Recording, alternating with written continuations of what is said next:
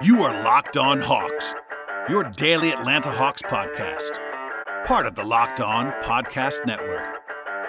Your team every day.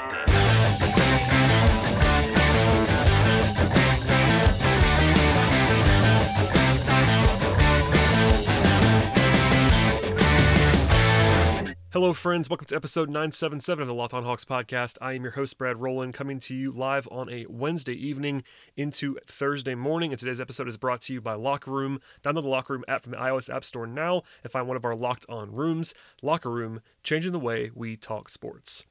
Tonight's game between the Hawks and the Knicks was supposed to be a high profile one on both sides, a battle for the number four seed, at least right now in the Eastern Conference. Um, perhaps the biggest game of the year for the Hawks on paper, at least in the on the short list for that. But then late in the third quarter, things definitely changed, and it became, I would say, more so about Trae Young's injury issue than it was about the actual game itself. There's plenty to get to with the game. We're going to dive into all of it as we always do. But the top line thought here is obviously the injury to Trae Young, who suffered a left ankle sprain, according to the Hawks. X rays negative on that for Trae, which is a positive sign, but still the MRI looms on Thursday. Hopefully that will go well, but that became the number one story of the evening, which we'll dive into later on. But there you go, and we'll dive into the game itself and talk about Trae even more later on in the podcast. So coming into the game to the game, obviously, you know, as I said before, lots of stakes here. The Hawks were nine and two their last eleven games. They led the Knicks by a half game in the standings. Um, the winner as a result of that would be the number four seed, and the Knicks ended up winning this game um, in overtime. Obviously, this is a pretty memorable memorable game on its face, even without the Trae Young injury and the Clint Capela injury and all that stuff that happened late in the game. Overtime, a memorable shot from Bogdanovich to force overtime, all that stuff. But uh, pretty hotly contested the entire way, and that's kind of on brand because coming into this game, both teams were really hot both teams on a back to back as well. The Knicks were they had actually won the, the, the, previous seven games. The Hawks have been hot as well. Um, and injury wise, the Hawks were still missing all the guys that they were missing before. Gallinari, Snell, Hunter, Reddish, and Dunn, all for a long time. In fact, there was one bit of injury, quote unquote, news coming into the game. Um, McMillan was asked about Danilo Gallinari for the first time in a while, and he just kind of gave the uh, pretty stock answer about him having soreness in his foot. He has a little bit of swelling, according to McMillan, but he, he did say that Gallinari's been doing a little bit more, but he's not just ready to return just yet. That's the only update that I have on Gallinari.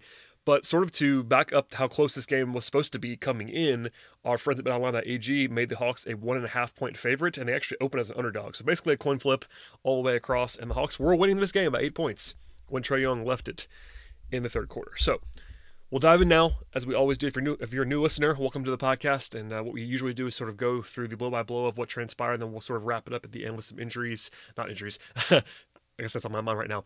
Takeaways as well as individual breakdowns and uh, a look ahead as well.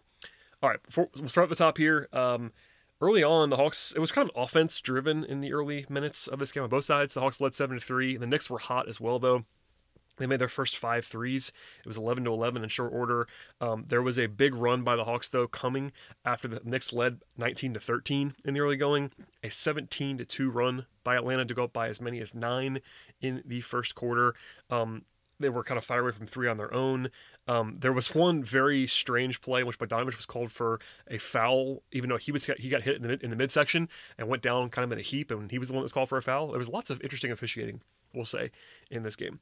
Um, after a timeout, though, it was Kevin Huerter and Trae Young getting loose. Huerter had a jump shot, then Young got a three point play, and Young had a floater as well. Trae was awesome in the first quarter of this game.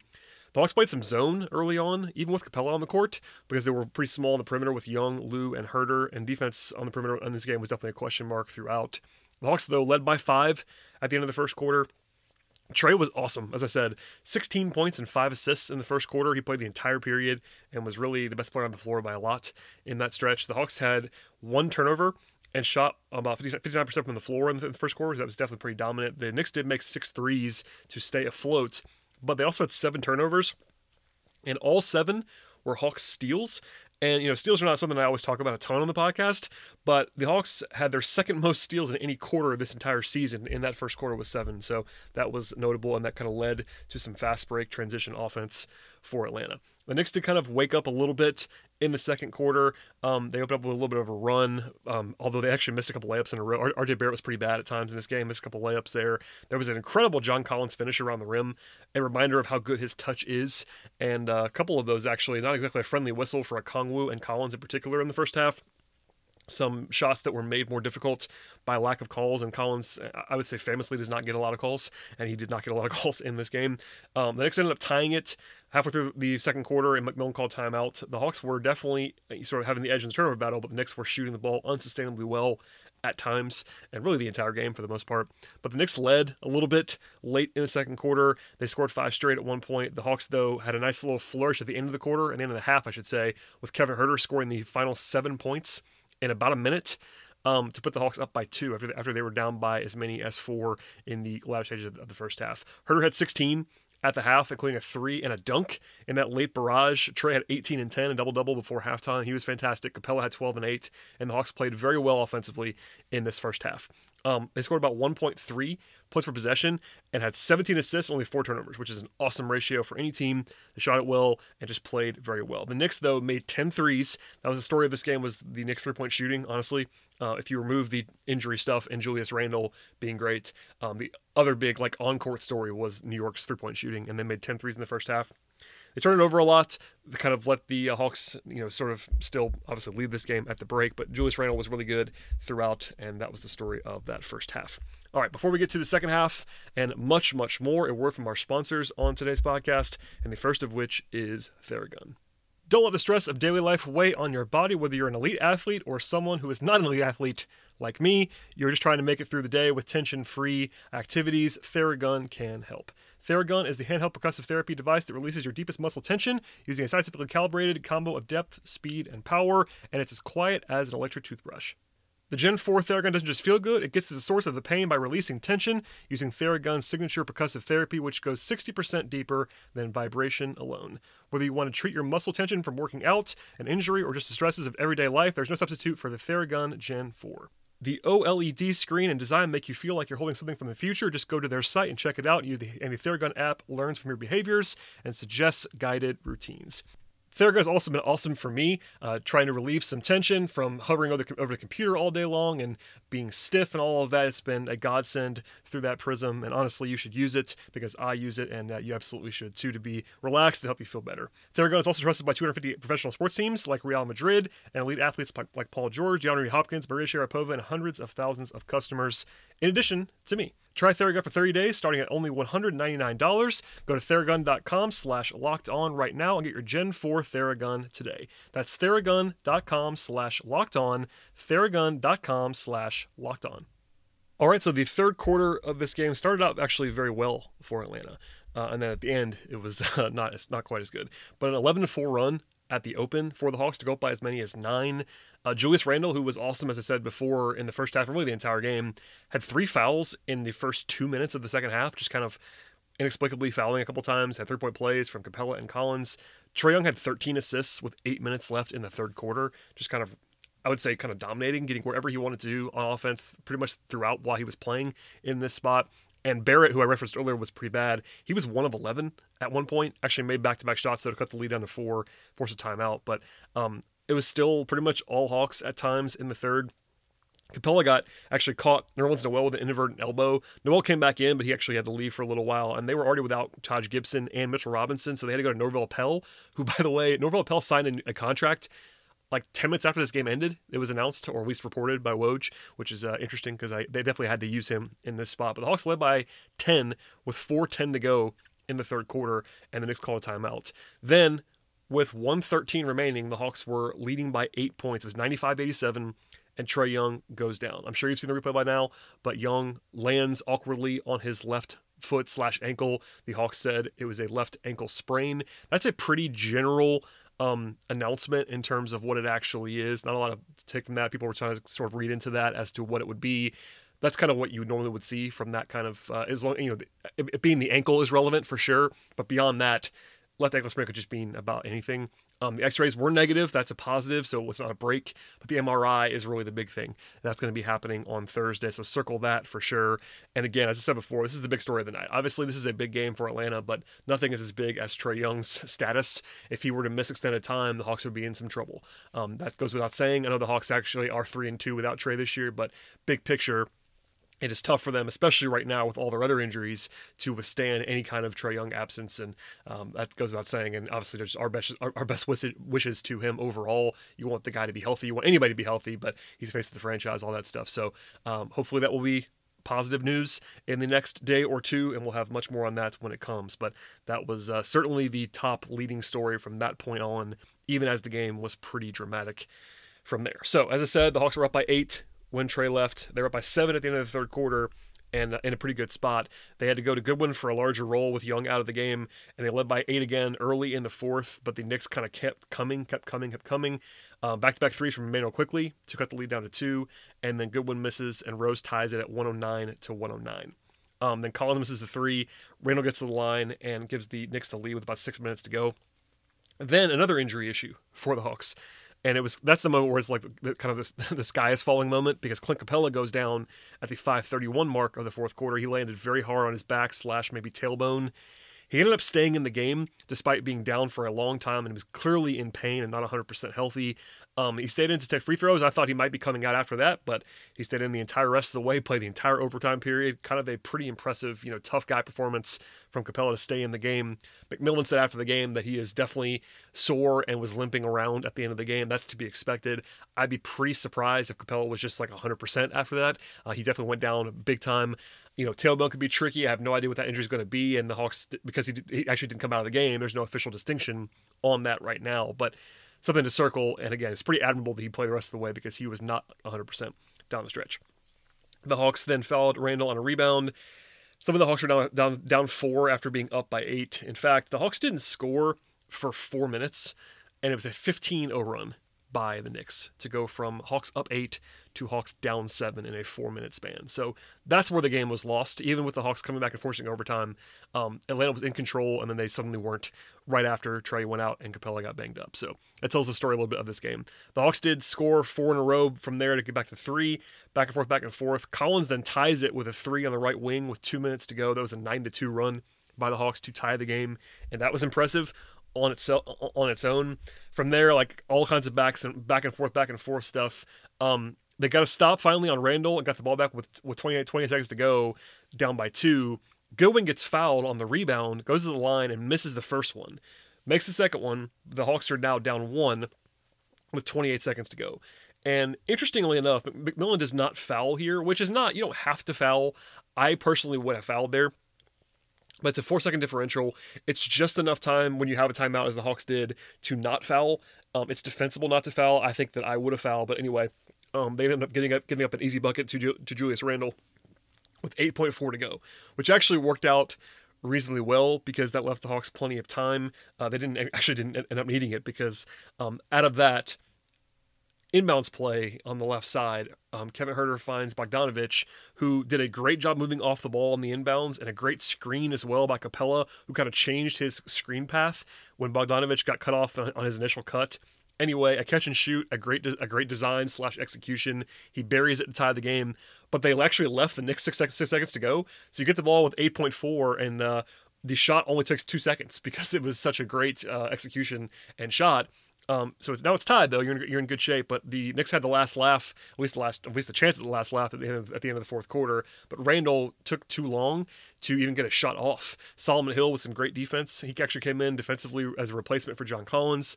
And then uh, they waited too long, forces overtime. And because the Hawks were down by seven with under four to go, it was, I would say, again, pretty impressive. They were able to tie this game and force overtime.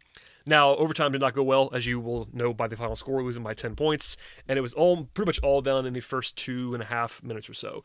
Um, there was some controversy until after the game. I guessed this on Twitter and ended up being right that Collins, who did not play at all in the overtime period, was on a minutes restriction and McMillan confirmed that after the game. There was a thought that maybe they were not going to him because of defense, because they obviously liked Solomon Hill a little bit better on defense against Randle, and that's probably I would say that that's with good reason. I think Hill is a better defensive option, at least in this game. Collins could not, for whatever reason, couldn't do anything to slow down Randle, and Randle had, had it going in a big way. It was not like I an indictment on Collins. But because he didn't play at all in the overtime, I was expe- I was uh, strongly suspecting that it, it was li- limited to his uh, injury stuff coming back from the ankle. That ended up being the case, so circle that. Um, but they ended up going with Goodwin at the point to start the start the overtime period over Lou Williams, and then they went to Lou after that after they fell behind. But the Knicks scored the first eight points of overtime in the I would say about 140 or so. That that prompted a timeout. Um, they came out of that, and then they missed a pretty good a pretty good three point look from from Bogdanovich. The Knicks got a dunk, so the first ten points overall of overtime to 132, 122, and basically the game's over at that point. The Hawks did make one kind of threat. On Bogdanovich made a three with about 130 to go to cut it to five, but then they gave up a, a bucket to Barrett, offensive foul, and then Quickley three to put the game away. So obviously a lot to dive into there, and we'll get into more of it momentarily. But you know, sort of top line again, the Hawks up eight when Trae leaves. Um, still upset at the end of the third at the end of the third quarter. Um, still, but then they had to come back. It was you know lots of runs in the second half, and then the overtime period was one final one that went New York's way. Before we get to some broad takeaways, some analysis, some individual breakdowns, all that stuff, a word from our sponsors, and the first one is BetOnline.ag. BetOnline is the fastest and the easiest way to bet on all of your sports action. Football is not happening right now, and I understand that's a lot of people's favorite thing to bet on in the sports world, but there are plenty of other options, including the NBA, of course. You have the NHL, auto racing, golf, tennis, MMA, college sports, everything you can imagine you can find it at betonline.ag. And BetOnline even covers awards, entertainment bets, TV shows, and reality TV. BetOnline also has real-time updated odds and all kinds of props on almost anything you can imagine. Props are really fun to get into the sports betting world if you've not tried it before. And on top of that, BetOnline has you covered for all the news, scores, and the odds that you need. It's the best way to place your bets, and it's free to sign up. Head to the website now at betonline.ag or use mobile device to sign up today and receive a 50% welcome bonus on your first deposit if you use the promo code LOCKED ON. That is 50% and a welcome bonus on your first deposit when you use the promo code locked on at betonline.ag. BetOnline, your online sportsbook experts. Today's show is also sponsored by rockauto.com. One key reason to repair and maintain your own car is to save money. You can use for other important things like paying the mortgage or paying for food or whatever else you want to use it for. And honestly, why would you want to pay more money for the exact same auto parts at a chain store or a new car dealership when you instead can use rockauto.com? RockAuto.com is a family business serving auto parts customers online for 20 years. Go to RockAuto.com to shop for auto and body parts from hundreds of manufacturers. They have everything you need from engine control modules and brake pads to tail lamps, motor oil, and even new carpet, whether it's for your classic car or your daily driver. Get everything you need, just a few easy clicks delivered directly to your door. And best of all, prices at RockAuto.com are always low and they're always the same for pros and do it yourselfers, so why spend twice as much for the exact same parts? Go to rockauto.com right now and see all the parts available for your car or your truck. When you get there, you want to write locked on in their How Did You Hear About Us box so they know that we sent you to them. Amazing selection, reliable low prices, all the parts your car will ever need. RockAuto.com. All right, and we'll dive in now to some takeaways from the game itself. Obviously, you know, 15 5 in the overtime period. I almost want to throw it out, you know, without Trae Young, with Capela pretty visibly banged up with Collins apparently unavailable as well in overtime. They're pretty short-handed, and that could that could just happen. New York's pretty good. Um, I'm not going to tell you that the Knicks are better than the Hawks. I think they're probably not. Um, at the same time, that current available version of the Hawks without Trae and without John is not as good as the Knicks, and you're on the road. So that's what's going to happen at the end of the game. Um, broadly speaking, in the game though, um, you know, the young injury dictates a lot, and that kind of is when the game flipped. But in terms of just overall performance wise, I think the biggest um, non-injury thing that swung this game was the Knicks three-point shooting. So the Knicks were were 19 of 35 from three. They had 10 in the first half, nine after halftime. And the Knicks are capable of making some shots, but they shot the heck out of the ball in this game. Randle six for eight, Bullock six for eleven, and Bullock is really good as a shooter, but still six for eleven is pretty crazy for anybody. And then Quickley was four of six. Um, Barrett was two of eight, but he was the only guy that, that kind of struggled. So 19 of 35. I mean, you, there, there's some noise in there, of course. But that is where the game was basically swinging. Because if you look at the rebounding battle, it was pretty much dead even, and the Knicks had seven more turnovers than the Hawks did. So it ended up with the Hawks taking 11 more shots in this game than the Knicks did, and they were pretty much dead even on free throws. So if one team takes 11 more shots than the other team and the same amount of free throws, and you know, it went to overtime, but ended up losing by 10. But um, still, a game goes to overtime it's because one team shot the ball better than the other team, and that's what happened here. The Knicks had about a 67% true shooting mark, which is uh, uber elite, and because the Knicks are not the best offensive team in the world, um, New York is, I would say, average or maybe even a little bit below average offensively. Um, overall, and the Knicks are really known for the defense. They're actually they, they came into this game number three in the league in defensive rating, and with Thibodeau and the way they scheme things up, that actually makes a lot of sense. But this is an offensive win for the Knicks. And, you know, some of that's defense for sure. I think, you know, at, at the moment, the way the Hawks are constructed without all of these guys that are injured, especially Hunter, Snell, Reddish, um, their worst part of their rotation right now is probably their perimeter defense. Other than just overall depth because of all the injuries, perimeter defense is not their strength right now. And that kind of played in this game. At the same time, the Knicks were unsustainably hot. You know, Randle is really good and he's having an all star season, but he has 40 points on 21 shots uh, got the line a lot as well, but shot the heck out of the ball. And that's going to happen, but that was probably the swing spot in this game overall. Uh, I think defensively, the Hawks were better than their numbers would indicate. Um, the Knicks ended up scoring about 1.26 points per possession, which is off the charts good. Were the Hawks good on defense in this game? I would say no. Were they as bad as these as this looks? I would say no. So there's some noise in there, pretty obviously. Um, offensively, the Hawks scored plenty. They scored 1.17 points per, per, possession, and it was even higher than that before the overtime period, even higher than that when they had Trae Young. So there was no real concern offensively when they actually had all of their guys. Um, five guys in double figures. No, sorry, six, six, six, six guys in double figures. All five started with 17 points or more. So balanced, effective offense. The Hawks just shot okay from three. They were 12 of 34. And again, that was the difference because the Knicks took one more three and made seven more threes. That's how this game swings. Um, but the Hawks weren't like incredible from two point range either. They were 37 of 68. So not like terrible, but not particularly good. By Hawk standards, they also missed seven free throws. Capela was one of five. That's a big one. Um, but, you know, this is not, a, not an offensive loss by any means. Were the Hawks perfect on offense? No. But it was more about not being able to get stops than it was not being able to score, in my humble opinion. Um, other than that, we'll dive into the individual stuff here.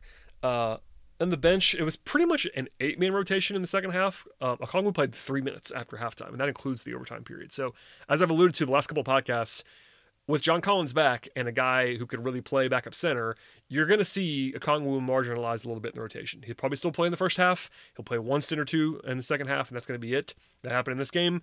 Okongwu was fine. He had four points. He had, had a rebound, a good verticality play at one point, had a block. Um, I thought he played fine. Um, but you know, eight minutes, two for two, four points, uh, kind of a small part of the team in this spot. And then Knight, Fernando, and Mays did not play at all. Um, Goodwin played 19 minutes, probably a little bit more than you would expect because of the Trae injury, but the Hawks were minus 19 when he played. That's not on him, but he wasn't particularly great. He did make two threes, um, seven points, uh, no assists though, one rebound, and uh, you know defensively he's still the best point guard defender on the current available roster. So they kind of needed him at times, especially when they were trying to double Randle um, in the high profile situations at the end of the game. But um, he was sort, it was sort of a mixed bag. I thought, I thought he was probably just fine, but nothing spectacular from Goodwin. Um, Lou Williams, kind of a quiet night, 11 points, four assists, three of 10 from the floor, though, and defensively, it was kind of an adventure for Lou. Got to the line five times, though, had some uh, success drawing some fouls, as he's often going to do. And he was like, you know, middling efficiency, uh, better because of the free throws, but he was just fine. Minus nine wasn't a huge factor, I don't think. And then they actually, again, started with Goodwin in the, in the overtime period, which I think is defensible. Uh, Lou's a better player, but, you know, matchup wise, I understood why they were doing that. Uh, Solomon Hill, five points, one rebound, one assist, one steal, a quiet one overall for Hill. Um, nothing you know out of the ordinary there. Had the good had the good defensive play on Randle at the very end of the game, but nobody else nobody nobody could stop Randle the entire game. So not going to pick on Solomon for that. And then the five starters. So um, obviously there was some mixed bag stuff in there. Um, but I think generally guys played pretty well as the starting lineup. Um, we'll go to Bogdanovich first. He had 20 points, six rebounds, four assists, three steals, and the uh, the biggest shot of the game for Atlanta to tie it at the end of regulation. It didn't end up mattering, but it was obviously a big shot.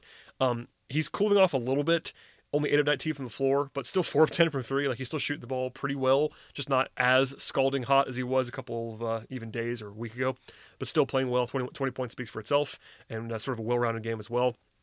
Huerter was very good in the first half and very quiet in the second half.